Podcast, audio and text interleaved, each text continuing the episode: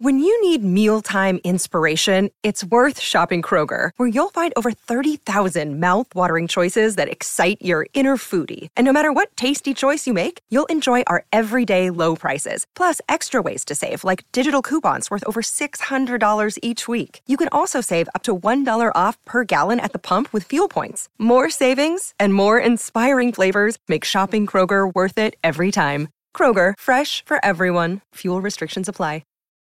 Look, Bumble knows you're exhausted by dating. All the, must not take yourself too seriously, and 6'1" since that matters, and what do I even say other than, hey? Well, that's why they're introducing an all-new Bumble, with exciting features to make compatibility easier, starting the chat better, and dating safer. They've changed, so you don't have to. Download the new Bumble now. Welcome to the New Books Network. Welcome to New Books in Women's History, a podcast channel on the New Books Network. I'm your host, Jane Semeca, professor of history at Brookdale Community College. Today, we'll be discussing a new book by Dr. Margarita Ochoa and Dr. Sara Vicuña Guengerich, titled Cacicas, the Indigenous Women Leaders of Spanish America, 1492 to 1825, published by University of Oklahoma Press. Dr. Ochoa is an associate professor of history at Loyola Marymount University in Los Angeles and is co-editor of the book City Indians in Spain's American Empire. Dr. Vicuña Guengerich is an associate professor of Spanish at Texas Tech University. Her current book project is Daughters of the Inca Conquest, Inca Women Under Spanish Rule. Margarita and Sara, welcome to the show. Thank you for having us, Jane. I was wondering if you could tell us how this book came about. Well, I can start if possible. So this book is the realization of the ubiquitousness of the women referred to as cacicas in the Spanish American colonial archive, and also of their very different experiences in the colonial world. Just going back chronologically, in 2016, Margarita, another contributor, and myself were presenting our individual works at the Ethnohistory Conference. Mm-hmm. And we were put together into a panel that runs so smoothly with the discussions and the comments mm-hmm. that at the end, Margarita and I decided to discuss mm-hmm. further this project. And that's how the book evolved. When we sent the call for papers mm-hmm. to request submissions, we were pleasantly surprised at mm-hmm. the number of proposals we received from scholars in the US, Europe, and Latin America. And of all the many topics they could discuss in studying colonial cacicas. So making the final cut to the 9 chapters of the volume was a very difficult task, but I think that's a good problem to have. Yes. Just as Sara said, I mean, this project came about organically. It was just such an interesting moment of realization for Sara and I at that ethnohistory conference that the two of us just happened to be placed on a panel together, and we were both talking about what eventually became our contributions in this edited volume. And the commentator on that panel is also a contributor, Brad Benton, who wrote one of the first chapters here in this volume. This has been really a labor of love ever since. Wow, I'm really glad you guys went to that conference. It's so funny. I often think about how we really have not been attending the conferences that we normally would over the last 2 years because of COVID and shutdowns and the inability to get together as colleagues, and how much we miss each other and that collegiality and all the intellectual sparks that happen when we're all together in a conference. And you always take something away from a conference, and you guys certainly made the most of that one for sure. That's really, that's great. I was wondering when I was reading how you guys met, if you had met in school or if you had met as colleagues. So can you define the word cacicas for us? And why did you choose it for the title?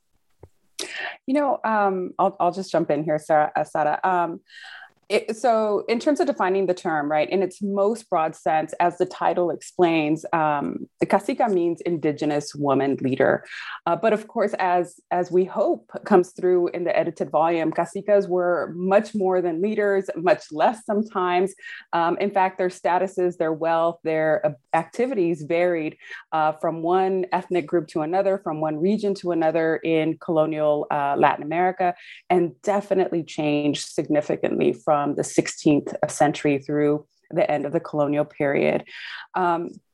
On another related note, cacica, that term itself, as we try to make clear at the beginning of the edited volume, was a linguistic invention by the Spanish who, in their early sort of explorations, if you will, and encounters in the Caribbean, picked up this term of cacique from the Arawak-speaking peoples of the Caribbean, and then they gendered it, converting this term for a male indigenous leader or male chief to some female version of the term that was then applied to the relatives of caciques. The term cacique itself was also applied to indigenous leaders across the Americas by the Spanish, right? Even though we know, right, there were hundreds of indigenous languages spoken across the Americas, right? The Nahuas referred to their leaders as Tlatoani or grand leaders as the way Tlatoani. For the Spanish, maybe they were Tlatoani, but they were cacique, homogenized, right, into this category. Yes, and I also want to add that the reason why we picked the term as the title of the book, it's essentially because the title sums up indigenous women that reinvented themselves under colonial rule using a term that was imposed to them, but given the term different meanings and very individual meanings. So we think that the title really sums up this whole concept. Oh, that's great. So, so we really need this book, right? Since the stories have largely been ignored in history. So how does this book offer readers a new view of the history of Spanish America? Well, for the most part, I think the studies of cacicas in the past, prior to our collection, have been regional and have been also limited themselves to one time period. What we wanted to do with this collection is provide a panoramic vision of cacicas, not only in different from one region to the next, but also chronologically more encompassing. And what we see with this organization is that we can examine, and the readers can also examine, the moments in which cacicas rise and fall in the very different stages of colonial dominance. Definitely. If I could chime in here as well, in terms of the broader history of Spanish America, we also thought about how this book, right, this focused on these cacicas, right, on this historical figure that is at times a pitiful figure, at other times, right, someone who is who's fascinating and actually wields authority, right, creates authority for themselves in the early period, or like Teresa Choquehuanca, right, Sara's cacica, if you will, who really sort of just, commands quite a bit of authority and is taking up, right, a fight against those who are seeking independence, for example, but we'll talk more about that later. In terms of conquest, for example, and broader history, for those of us who study the colonial period and research this period, we know that the conquest really was carried out as a result of indigenous, right, Spanish alliances, but also once, right, these Spanish tried to implement their system of rule. Their system of rule was highly dependent on indigenous leaders, predominantly male indigenous leaders, at least from the Spanish perspective, who would continue to rule their indigenous communities, as they had more or less prior to European arrival and on behalf, right, of the new Spanish overlords. So in essence, the Spanish were ruling by proxy. But what we hope cacicas adds to this story is that here are these women who are also helping, right, to continue to rule these indigenous communities, complementary with or parallel with the cacique, who was, again, recognized, right, by Spanish authority, who has been recognized heavily in terms of, you know, studies on Spanish Native relations. But the cacique was also there to ensure that indigenous communities, you know, what remained of them remained fairly intact, continued to function, that tribute collections were organized, that disputes at the local level, especially family disputes, domestic disputes, in essence, local issues were also taken care of. So yes, the Spanish ruled by proxy thanks to caciques, but also in a way thanks to caciques.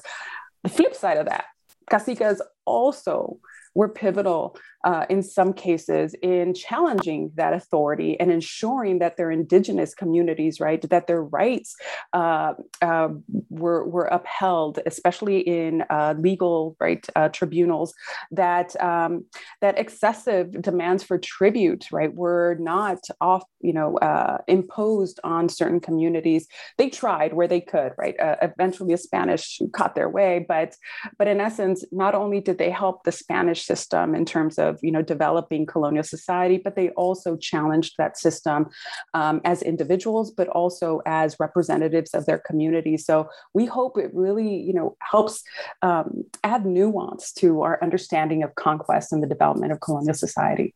Oh, that's so interesting because, you know, I think sometimes when you look at a book that is women's history, you think, well, I'm going to learn about the women. But this is more than that, because you're going to learn about the women, but you're also going to get a deeper, more profound understanding of Spanish rule in colonial America as well. Mm-hmm. And that through these stories, you're going to gain that depth in this, mm-hmm. in the story. That's so helpful, you know, in particular, I think for people who are trying to teach this and trying to get that nuance across to students, I think it's really great. So can you talk about the available sources? You know, are there enough sources?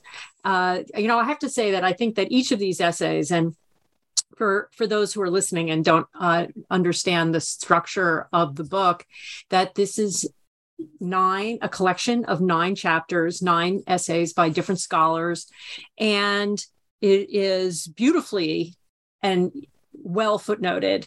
So the sources are right there and are very helpful for scholars and teachers who want to go further and look up the source material. So can you talk a little bit about the available sources?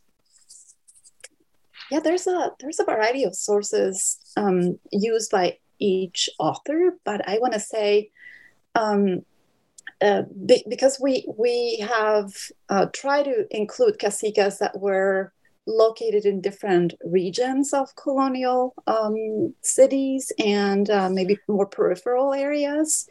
What we usually find is that obviously the sources for more urban areas, for example, are much more readily available. Testaments, and any type of legal suits, notarial records, And in the case of elite caciques coming from cacical lineages, even pre-conquest lineages, are rich sources because they were the ones that could afford the courtroom.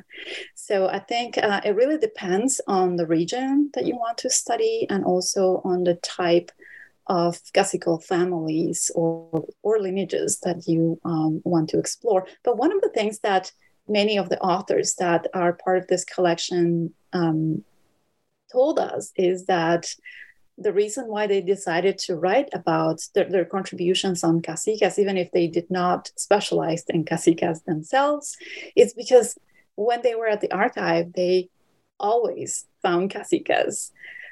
Loading in the archive, you can always find a cacique, no matter what other subject you may be studying. There's always a cacique there. That's great. And so I just wanted to read a quote from page 273 in the conclusion of the volume. Quote, "The women portrayed in this book are agents of history. through intersectional readings of lawsuits, civil and criminal, legal codes, published and unpublished chronicles, testaments, and other notarial and military records. The authors of this volume reveal the tensions that occurred between institutional structures and everyday negotiations of power. Even when colonial institutions gradually diminished Cacicas' privileges, these women kept engaging with them in creative ways in order to maintain a certain degree of authority. In some cases, the power they acquired was symbolic. In other cases, quite tangible.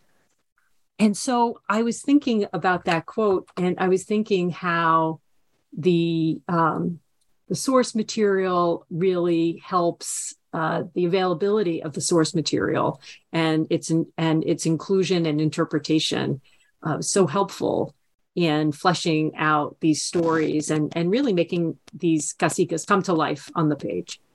Oh, yes. I mean, as Sara was saying, right, all of these chapters are making use of a variety of archival sources, in some cases archaeological sources, like in the case of Chantal Kailavet's chapter.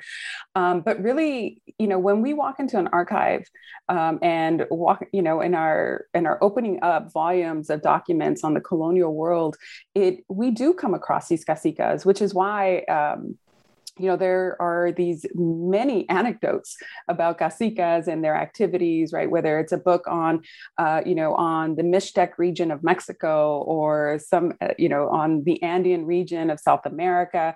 There's a variety of these stories out there embedded in much larger, richer histories. But what we were able to accomplish in this edited volume, and again, right, only a few chapters of the many who reached out to us, who wanted to be a part of this project, right? What we were able to accomplish is to tell the history, the varied and complex histories of these Cacicas in the 16th century in places like Mexico, in places like the Southern Cone of South America, using everything from everything available to us, from litigation sources, from civil courts, ecclesiastical courts, criminal courts, looking into the 17th and 18th centuries, using last wills and testaments, letters, doing examinations, right? Analysis of legal code as well, right? Just to understand how laws, what laws were at play in the early colonial period and what laws were then written and were also at play in the later colonial era. So we're really talking about, a collection here, an edited volume of chapters that do make use of an array of archival sources and some archaeological sources in the hopes that we might encourage others to really reconsider the Cacica, right, in all of her complexities and you know, diverse ways of being across Spanish America. Consider this, right, for further research. So we really do consider this, right, a drop in the larger bucket of Cacica history and indigenous history, race history, women's history for colonial Latin America.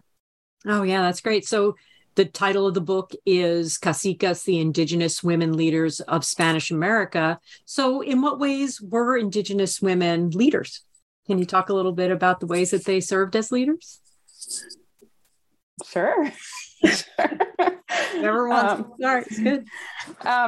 Sara, did you want to start? I feel like I've been talking quite a bit. Okay. So I'll just chime in a little bit here. So as we already said, though, this title was really, it was also a marketing ploy, right? We want to just, you know, put the term out there, Cacicas, and give you the most general definition of the term, right? Indigenous leaders. As the volume makes clear, not all of them were Indigenous leaders. In fact, when we take a look at, right, Catherine Commissaric's chapter, my God, that poor woman made use of the legal system over and over and over, right? Really underscoring how she too, right, is an agent of history, how she was quite familiar with her abilities, given her status as Cacica, but also familiar with the legal system in her attempt to prolong the inevitable, which was she was going to get kicked out of her home, a home she once shared with the living, right, with her now deceased Cacique husband. But how did they function as leaders? I could talk a bit about my chapter. My chapter is focused on cacicas in 18th century Mexico City. I deal predominantly with litigation, a variety of litigation from a different courts in the city, in Mexico City, right, the heart of Spanish rule in one of the most important, right, American kingdoms. I might be being biased here, Sarah. Most important American kingdoms, right? Yeah, within the Spanish Empire, New Spain, where the representatives of all, right, Spanish systems of rule are located right here in Mexico City, where there is also a very viable, very significant indigenous population, right? Even by this third century of Spanish rule, right? They are there, the indigenous are there, they are ruling. There are indigenous male leaders, right, who serve on their own indigenous cabildo, or sort of a parallel, an Indian, if you will, city council, parallel to the Spanish system of rule. Women, as we mentioned earlier, indigenous women, all women, could not officially hold, right, elected office. But what we find the cacicas doing, right, even in this sort of late colonial period where, you know, they've been stripped really of most of their wealth, they don't really have a lot of official political sway, we find that these cacicas are still ruling their communities as they had, right, co-ruling, if you will, as they had a couple of centuries earlier in the early colonial period. They are helping specifically with resolving issues, resolving complaints, resolving fights, resolving whatever might be taking place at the local level. In the specific case that I look at, where a cacica was stabbed by her son-in-law because she came into the house when her daughter and her son-in-law were having a physical, right, altercation, something that was not new to her. Her daughter was married to an abusive, a violent, physically abusive man, a Spanish man, if I remember correctly. And so she had attempted to, right, bring peace to resolve this situation multiple times, as is evident from witness testimony. She had also done that in other cases, which also comes through from witness testimony. But this time around, right, the husband was so drunk, so angry, whatever the case, he stabbed her. And, and all the while, right, when we first read cases like this at face value, we think, well, you know, this is a woman, taking care of women's issues. This is the mom, right? This is why she's involved. But then when we read this alongside a couple hundred other cases where either cacicas are, you know, the active litigant in the case file, or they are mentioned by witness testimony, right, as, you know, as having sort of acted in trying to resolve an issue, what we find are certain patterns. What we find is that these cacicas, despite caciques, and in the case of, the cacica of my chapter, despite her husband, who has authority, who is very much, right, in her home and is well aware of this violent situation happening, as are many members of the community, late at night, he doesn't move to act, right? He understands, and this is what comes through, right? This is part of the pattern. It is understood that this is her realm. This is her realm of authority. She takes care of, she responds to matters of, affecting the domestic sphere, if you will. I hate using such an bold term here. Matters affecting marriage and family, I should say. The private, right? Home, yeah. The private, not so private, right? Quite public, actually. Oh, yeah. Quite fluid here.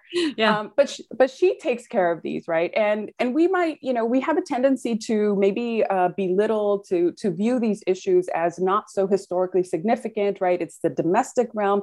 But the reality is that you need authority figures, right? Those who are invested in local, social, political authority and local, right, leadership roles to actually resolve these issues so that they don't escalate, so that the other, leaders like the caciques, right, the male counterparts can also do their job, right, and deal with tribute collection, for example, and communicate with Spanish authorities. So here, right, these are this is an example of how these cacicas function as local indigenous community leaders invested, right, with some sort of a political authority, at least social political authority in communities, even by the late colonial period.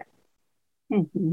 That's great. So Sara, do you want to answer the question too about how they? Well, yeah, I can just add a few aspects, because I think we need to address on how we perceive leadership as a concept, right? Mm-hmm. And as Margarita was well explaining, it is not necessarily that visible authority that Spanish would grant a cacica per se, but we see other examples of leadership in the complex alliances that cacical families made with each other in the colonial period.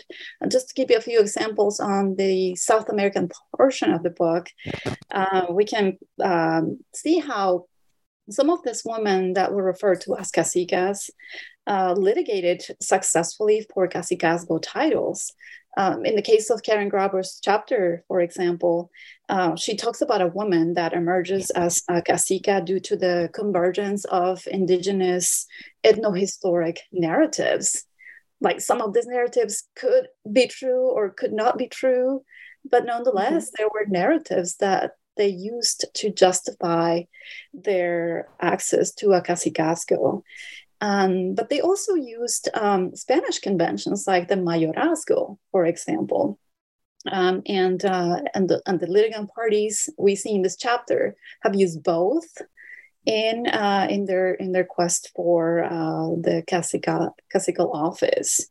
Another example of this portion of the book could also be the chapter by Liliana Pérez and Renzo Honores that attests that those women that used the title or were referred to as cacicas, understood maybe as principal or lordly ladies, were sometimes not necessarily reflect powerful, influential, financial status, but they did deploy a strategy. Just for being named cacicas, they could afford the legal channels to obtain justice.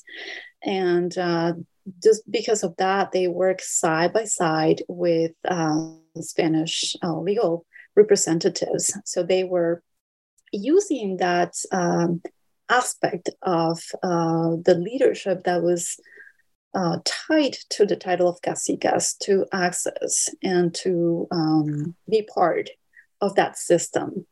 Mm-hmm. Oh, yeah. So let's talk a little bit about politics then, right? So, you know, again, it kind of goes back to Sara's point about how do we define leadership? And this also, I guess, requires a little bit of definition about what do we mean by how women are involved in politics and how they influence politics. So mm-hmm. How do you see that? How do you see the way that the cacicas are influential in the political realm? Okay. If I can start, and then I'll let you add more, Margarita, but I think this gives us the chance to talk a little bit about the framework too, that we use, and the theoretical framework that we use for the book, because many of the cacicas, influence in politics was rooted in their lineages and their kinships, because some of them came from a long line of caciques, and they had the documentation to prove that. But at the end, what we see with all the cases in the book is that the political influence of the caciques emerges with their individual actions, with their subjective actions. And it is precisely because of the subjective actions that we subscribe to the idea proposed by Michel Rolph Trouillot in his book, Silencing the Past. And because of that, we also exchange the term agency for subjectivity, mm-hmm. because it is the individuality of the subjects that makes them aware of their own voices, and through that consciousness, they can choose to participate of an oppressive system or confront it. So that's what we see in the case of many of the cacicas of this book, that they are able to act as individuals, as historical subjects, and they're not all the time confronting colonial structures, but rather acting as individuals with a purpose. So, and I think here I could briefly maybe talk about the cacica that I wrote about in the book, because it is maybe one of the few examples, not in general. There are more examples of cacicas who were officially recognized by Spanish authorities, but in the book, she's one of the few. Her name is Teresa Choquehuanca, and she's a Peruvian cacica in the era of the late colonial period, also known as the era of the Andean rebellions. She was the descendant of Inca and Aymara lords, and she became a governor. She was recognized by Spanish officials right after the aftermath of the Tupac Amaru rebellion, which took place between 1780 and 1782.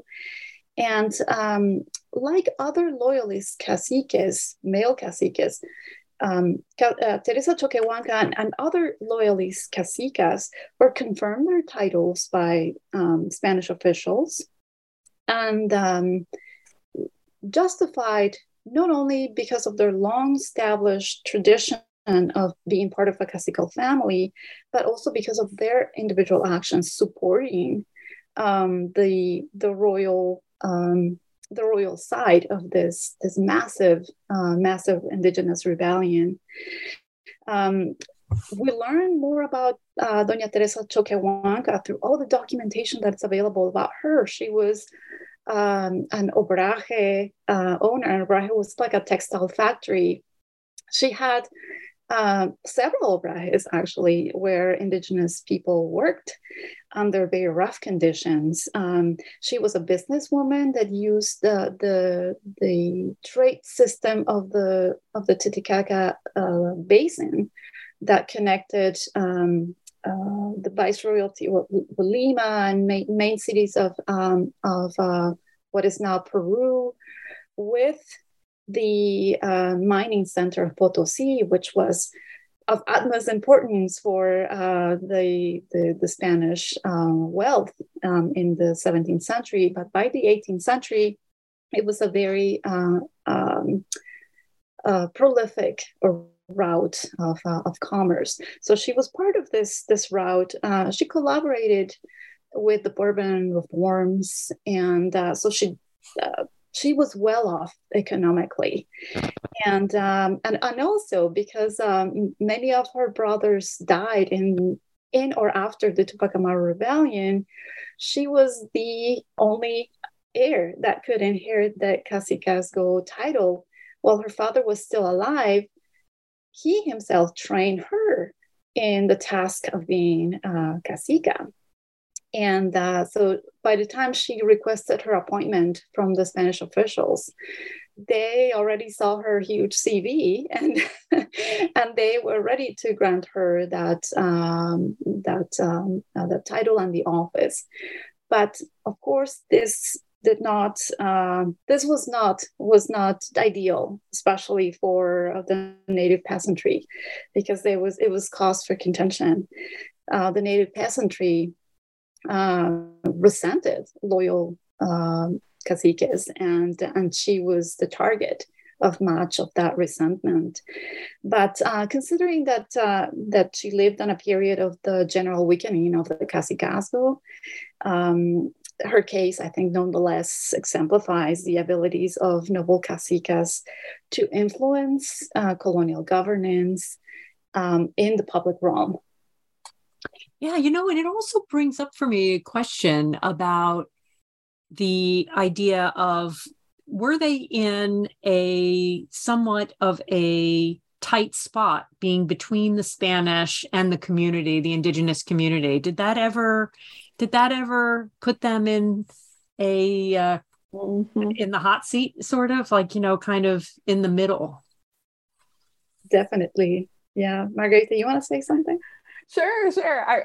I'm thinking of Teresa, Choquehuanca, but You know, in terms of independence, because this is the time period that, you know, that Sarah's talking about, the time period more or less that I'm working around.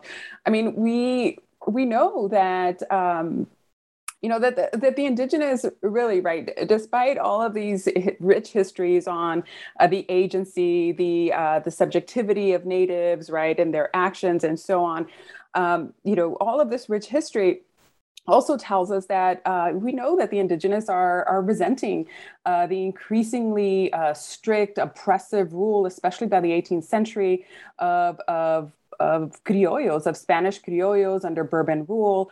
And so come this push for independence, right? This push for liberation, and from the perspective of many indigenous, liberation from, from slavery and so on and so forth. There will be many, especially tribute-paying natives, who will view this concept of freedom as liberation from these labor and economic obligations that have so oppressed their communities and the individual. But there will also be natives who will see this push for liberation as directly challenging their positions of status protected by royal authority and tradition for now almost 3 centuries. So there isn't, when we try to understand the story of independence, which is really multiple stories as well, quite complex.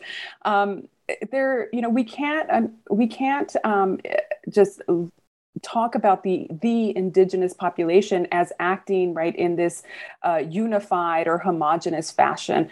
The same politics of leadership, politics of status, and so on, that were very much at play, and that were challenged and in some cases broken or recreated at conquest 3 centuries earlier. All of this is going to still be at play 3 centuries later in this moment of independence. And yeah, there are going to be indigenous peoples of higher status who are really going to either ignore this independence movement or organize in favor of royalist authorities, in favor of maintaining Spanish rule, and then indigenous populations that will be against the continuation of Spanish rule. So it's a complicated moment. Yeah. So how about marriage patterns in the Spanish colonies? Do these cacicas marry Spanish men? And how does that change the landscape in colonial America, Latin America? Did you want to start? I can start just briefly. Well, just a short answer would be yes, they do. They do marry Spaniards for different reasons, but especially in the early years after conquest or contact, however you want to call it. Yeah. There were royal instructions that encouraged marriages especially with the native elites, right? So for alliance building, right? It had to alliance, be alliance, exactly. Yeah. Exactly. The notion was that if a Spaniard married a cacica or the daughter of a cacique, they would assume the cacique's position eventually, right? So some of these early marriages were undoubtedly forced, but some of them may have also been very advantageous for some of the cacicas and their people. So, and I think gradually, because the colonial period is such a long period, obviously not a homogeneous period, gradually the marriage alliances, the marriage choices become much more strategic in nature. Like we can see that by the 17th century, late 16th century, some cacicas married Spaniards to reshape ethnicity, for example. But some did not need to marry Spaniards to reshape ethnicity, for example, some caciques and cacicas had more freedom to choose marriages that were more suitable to their needs. Like, for example, choosing spouses from matrilocal traditions, or just some of those examples. But I don't know, a marriage to a Spaniard also had downsides, obviously. and I think some of those cases are exemplified well, again, in some of the chapters of the book, where cases of spousal violence, like in the case of Margarita's chapter, in the case of Liliana Pérez and Renzo Honores, show the abuse of power that reached the Spanish courts. And I think, that there's also a variety of experiences here, but definitely I think marriage is something that can be explored in a very panoramic way as well. I'll also add that, and yes to everything Sara said, and yes is overwhelmingly the most direct and short response to your question of yes. Did Indigenous women marry Spaniards? Yes, they did. They married them. They cohabitated with them. They had them as lovers. All of these various relations with them. But your question is also about race. I think Sara was also sort of talking about this a bit, but I'll add here that, when it comes to being a cacica, especially one that wields quite a bit of authority at the local level, maybe like Teresa Choquehuanca that has, a much more official role, for example, or like the cacicas in the early colonial period, who are creating these positions of authority on the basis of their lineages, their pre-conquest lineages. For them, it was very important to be Indian, to be India still, and be recognized as such. And it was also going to be important for their lineage, for their daughters, for their sons even. And so in those cases, as Sara said, early on, we know our Spanish are marrying the daughters of caciques, the Tlatoani in the Nahua world in Mexico, and their children.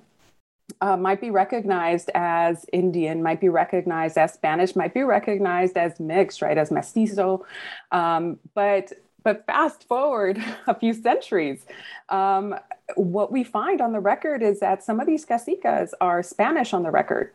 Some are Indigenous on the record.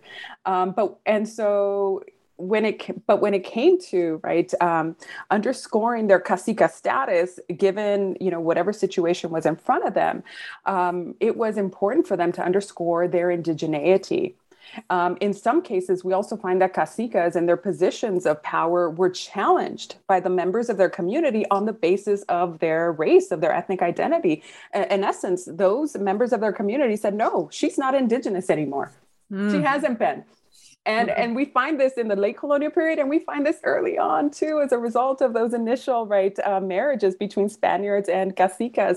So this question of marriage, yes, we really can talk about alliance building. We can talk about the development of colonial society. This is a gender question, but this is also very much about race, especially for cacicas who want to maintain their status in this colonial world. And I think that's why one of the reasons why this book really just is so important, because it really is really successfully interrogates the race, sex, and class, the intersectionality of Latin American history, and the issues through marriage is one way into that answer, one way into that understanding of race, sex, and class in this in Spanish colonies. I think it's definitely one of the highlights of the book. I really enjoyed.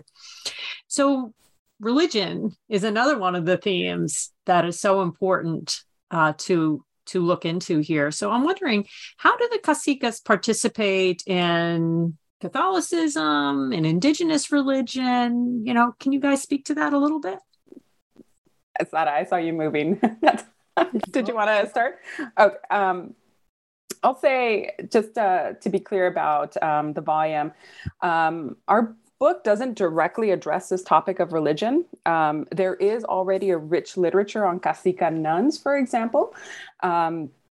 And that literature, of course, was very much an important part of the inspiration behind this book.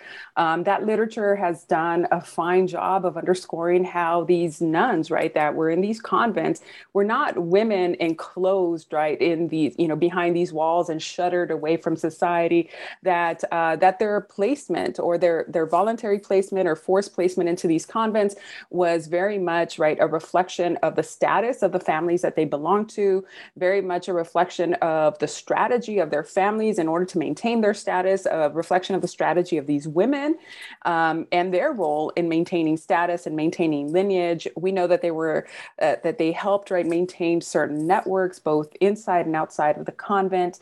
I would say that this volume, Cacicas, really runs parallel to a lot of that literature on Cacica nuns. And, you know, again, the aim of the book was to really try to add more historical complexity to our understanding of Cacicas by looking at Cacicas outside, right, the convent walls. So yes, very active in religion and not so directly in our book per se. Yeah. And you know what I was thinking about too was this idea of the cacica as somebody who is a protector of the indigenous culture, but also a bridge. Mm-hmm. And so I always think of religion in the Spanish colonies as being such an important part of that discussion, you know, as more and more indigenous people convert. Yeah. Or proselytized, you know, so that's why I guess I was thinking about that issue of, and also the fact that women tend to be the real actors in the church. You know, they're the ones that tend to be the most deeply and maybe on a daily basis involved in mass and ritual and things like that. So that's one of the reasons why I wanted to ask that question about what you thought about it. Go ahead, Sara. You wanted to? Yeah. No, sorry, I didn't mean to cut you. No. But that's what you were talking. I was just thinking, yes. I mean, if a cacique was recognized as an official leader, for example, one of her duties was to contribute to the conversion of the native peasantry. So in that sense, cacicas were very active members of cofradías or confraternities, right? And if they did not take the veil, like the cacicas well studied by scholars in the past, they supported the construction of their parish churches, for example, and maintenance also of their parish churches. A lot of the religious artwork that is left in some of those churches have been they've been the patrons of that. So in many cases, this patronage to religious organizations or religious activities also afforded them prestige. So I think religion is very important. It comes out at different portions of the book, different chapters do mention religion at some point, but not centrally, except precisely because we wanted to build this scholarship on Cacica nuns that we are all familiar with already. Oh, yeah. That's great. Could I just add one more thing along the lines of what Sara was saying? Thank you, Sara. As you were saying, I was reminded of the contribution by Peter Villella on the founding, right, sisters of the convent in Querétaro. His chapter is fascinating and really underscores the point that Sara was making that, no, you know, while our volume is not about cacicas directly involved in religious practices, for example, in maybe covertly, you know, secretly maintaining religious practices, right, at the community level, you know, hidden away from the church, and maybe protecting their community members, right, from inquisitorial investigations. We do find that as a result of their patronage, of their wealth, in the cases where there was wealth, they could actually economically sponsor and religiously sponsor the erection of a convent for indigenous women, right? And all that a convent for Indias Cacicas would mean in this colonial period in terms of status, lineage, and so on. And so that did happen. And that is explained, at least in the chapter, by Peter Villella. Oh, that's great. I mean, I teach women's history, I teach world history, and I find that this book is going to be useful to me for both these courses. And I was wondering how you envision this this book being helpful to students as well as to faculty colleagues. Mm-hmm. Well, thanks. That's the main aim of the book, right? But what we have tried to do in the introduction is to provide a historiography of the Cacicazgo and Caciques, to then focus our attention to the women, right? The Cacicas. It provides then I think an introduction of Cacicas as subjects, as we were saying, but on the broader field, this is a contribution to Native colonial elites, indigenous history in general, and particularly in Latin America. And I see that some of the aspects of the books that we already touched about, gender and race, are crucial subjects in today's classrooms. So hopefully the book can contribute to learn more about that through the study of Cacicas. Yes. Also, the organization of the book as an edited volume, we hope that for undergraduate classes, which is what I predominantly teach, I only teach, I should say, at Loyola Marymount, its organization as an edited volume really allows professors, but students to also to digest the ideas in this book in a much more approachable way, right? For a colonial class, for example, on the early period, maybe a chapter about the different roles of indigenous peoples, of those with status, men or women, could be one of these chapters could be assigned for something like that to understand, right, the changes in the late colonial period. Another chapter could be pulled there. For graduate students who are interested in, as Sara was saying, indigenous studies, women's studies, race studies, and maybe considering, right, a research question, this would be an area to consider, especially, right, again, if you're interested in questions about identity, different categories of identity for indigenous populations, and really interested in uncovering a history that has been really, for the most part, hidden in other histories, but of course, other very rich histories, but for the most part, hidden from, right, much more mainstream academic and of course popular audience. So I think the volume's themes, but also its structure, really helps in undergraduate classes and grad students looking for topics. And we hope some grad students might take up this topic and really sort of do something and run wonderful with it. Mm-hmm. I think the length of the chapters is also perfect. I think that's really appropriate, as you know, especially when you're planning your undergraduate courses, this to include a few of these sprinkled throughout your semester, a few of these chapters, it's just very blendable, it will be very easy to use. And I think that students will also appreciate the approachability. I think it's the length. I think it's going to be very useful to a variety of different areas of history, and so I definitely encourage people out there to look at it for use in their courses. I think it'll be you'll find it to be a great addition to your courses. And one thing I may add, since we're talking about the contributions, is that we have tried, in selecting the chapters of the book, we have tried to include scholars. Latin American scholars that do not usually publish in English.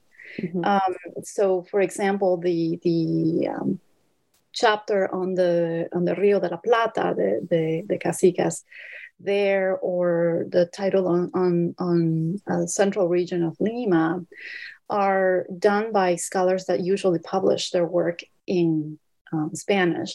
So we have tried to include that variety of scholarship that is not, the main goal is to dialogue with scholars that work outside of the US. So that could be another aspect of the book that is beneficial. Oh, absolutely. That's an excellent point. I noticed that when I was reading the biographies at the end of each of the contributors as well. So talk about some of the stories that you like the best in the book. Do you have a story that you particularly enjoy? Go ahead, Margarita, you start. Sure. I really enjoyed a lot of these stories. You're like my bad students in class. I have to pick on you if you don't. I know, right? I came prepared though. Sorry, I didn't mean to knock students there. I really enjoyed a lot of the stories here. I was impressed in reading about the Cacicas in the early post-conquest period in Mexico, who were understanding that they were systematically being excluded from positions of power, and managed, right, to hold on to their assets, to ensure, right, their status and lineage in the post-conquest period by really sort of trying to figure out, right, the Spanish system. And here I'm referring to Brad Benton's chapter. I really was fascinated by Peter Villella's contribution on how, in a way, right, he's challenging the historiography on women religious, right? Our understanding is that some of the first convents for indigenous women were established later in the colonial period in other parts of Mexico. And he's saying, actually, look at this story here. The establishment of this convent in Querétaro, right, for indigenous women, actually, it happens earlier than we thought, right, per the literature. And, we just hadn't really noticed because the official sponsor of this convent is not the Cacicas, but instead a cacique, right? So again, the importance of really sort of looking at the documentation and uncovering what was happening overall. But I would say that one of my most favorite, despite all my work with Cacicas in Mexico City, is Sara's Teresa Choquehuanca. And I think I mentioned this to Sara. I'm fascinated by these Cacicas that are working upstream, if you will. At least that's how I imagine it. She's your indigenous woman who doesn't get all the praise, right? And I think Sara was saying this in another conversation. She doesn't, she's not part of the national conversation because she wasn't this woman who defended, right, what we now refer to as the homeland, right, because she was against independence and she actively organized and funded and fought, right, and I find women like that, right, who are not only holding on to their position but who are reflective of how these Cacicas are behaving, right, in ways that reflect their own self-interest, that might reflect the interests of some of the members of their communities, that reflect the fact that they are well aware of how the Spanish system works for them. Yes, the limitations and how it has maybe, severely hurt members of their population, but also how there are opportunities, legal, economic, social opportunities within the system that they can exploit to their own personal advantage, but also communal advantage. I'll stop there, but really, I Sara and I really, this goes back to something Sara said earlier. We had a hard time limiting the contributions to this volume because, right, we had certain limitations placed on us by the press, but we really had a ton of great stories, and we hope that people will pick up a copy and read some of these. Well, time for volume 2. Sarah, how about you? What's your Sarah? What's your favorite? Yes, as editor and co-editors, we have had to read these chapters multiple times. even help with the translation of some of them. And so we got to know these Cacicas very well. They are people we know. But I want to say that personally, I really enjoy the stories of Cacicas that have left wills and testaments for us, because I think those are such rich sources of information, ethnohistorical information.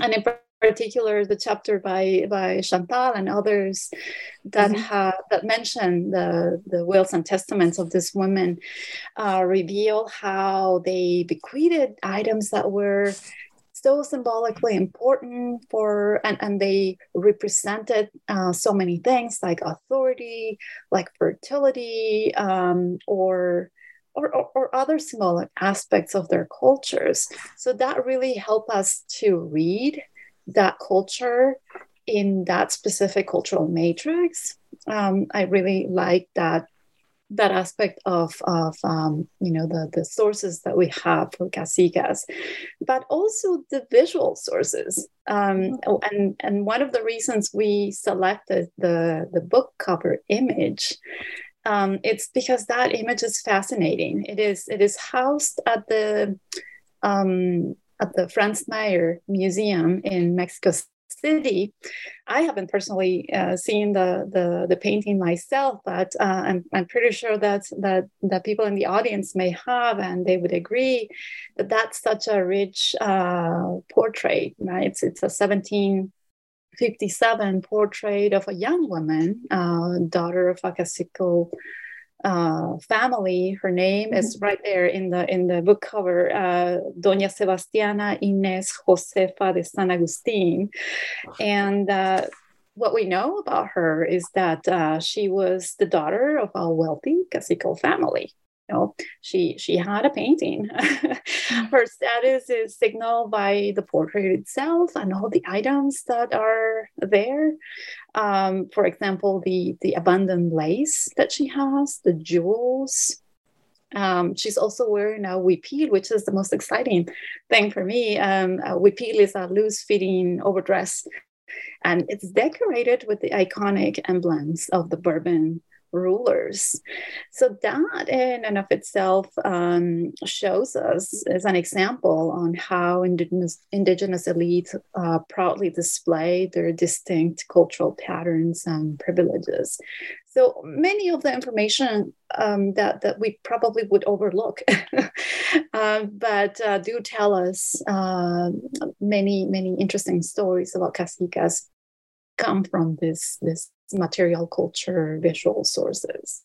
Yeah, and there's so many to pick from in this book that are terrific. And I really like the story about the peacemakers. One of the chapters on the Cacica peacemakers, and the example, there are 3 or 4 examples in that chapter, but the example of Maria Josefa Rocco, who served as an important ambassador, was one of my favorites. And on page 258, Florencia Roulet concludes, quote, "With age and a long experience of Spanish native relations, Maria Josefa's prestige depended no longer on her male relatives, but rather on her own diplomatic skills and her experience as a mediator with a voice to be heard," end quote.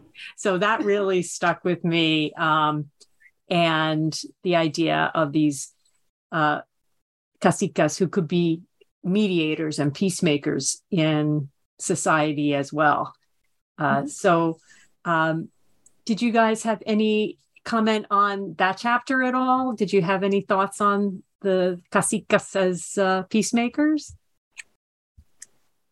We were just so pleased to have that contribution as part of the book, because it's a region that is peripheral, right? Consider a peripheral region. We usually not many.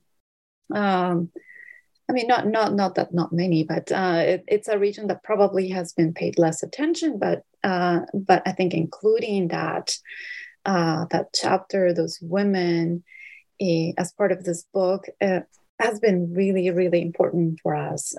So we're very happy that that piece is part of the book.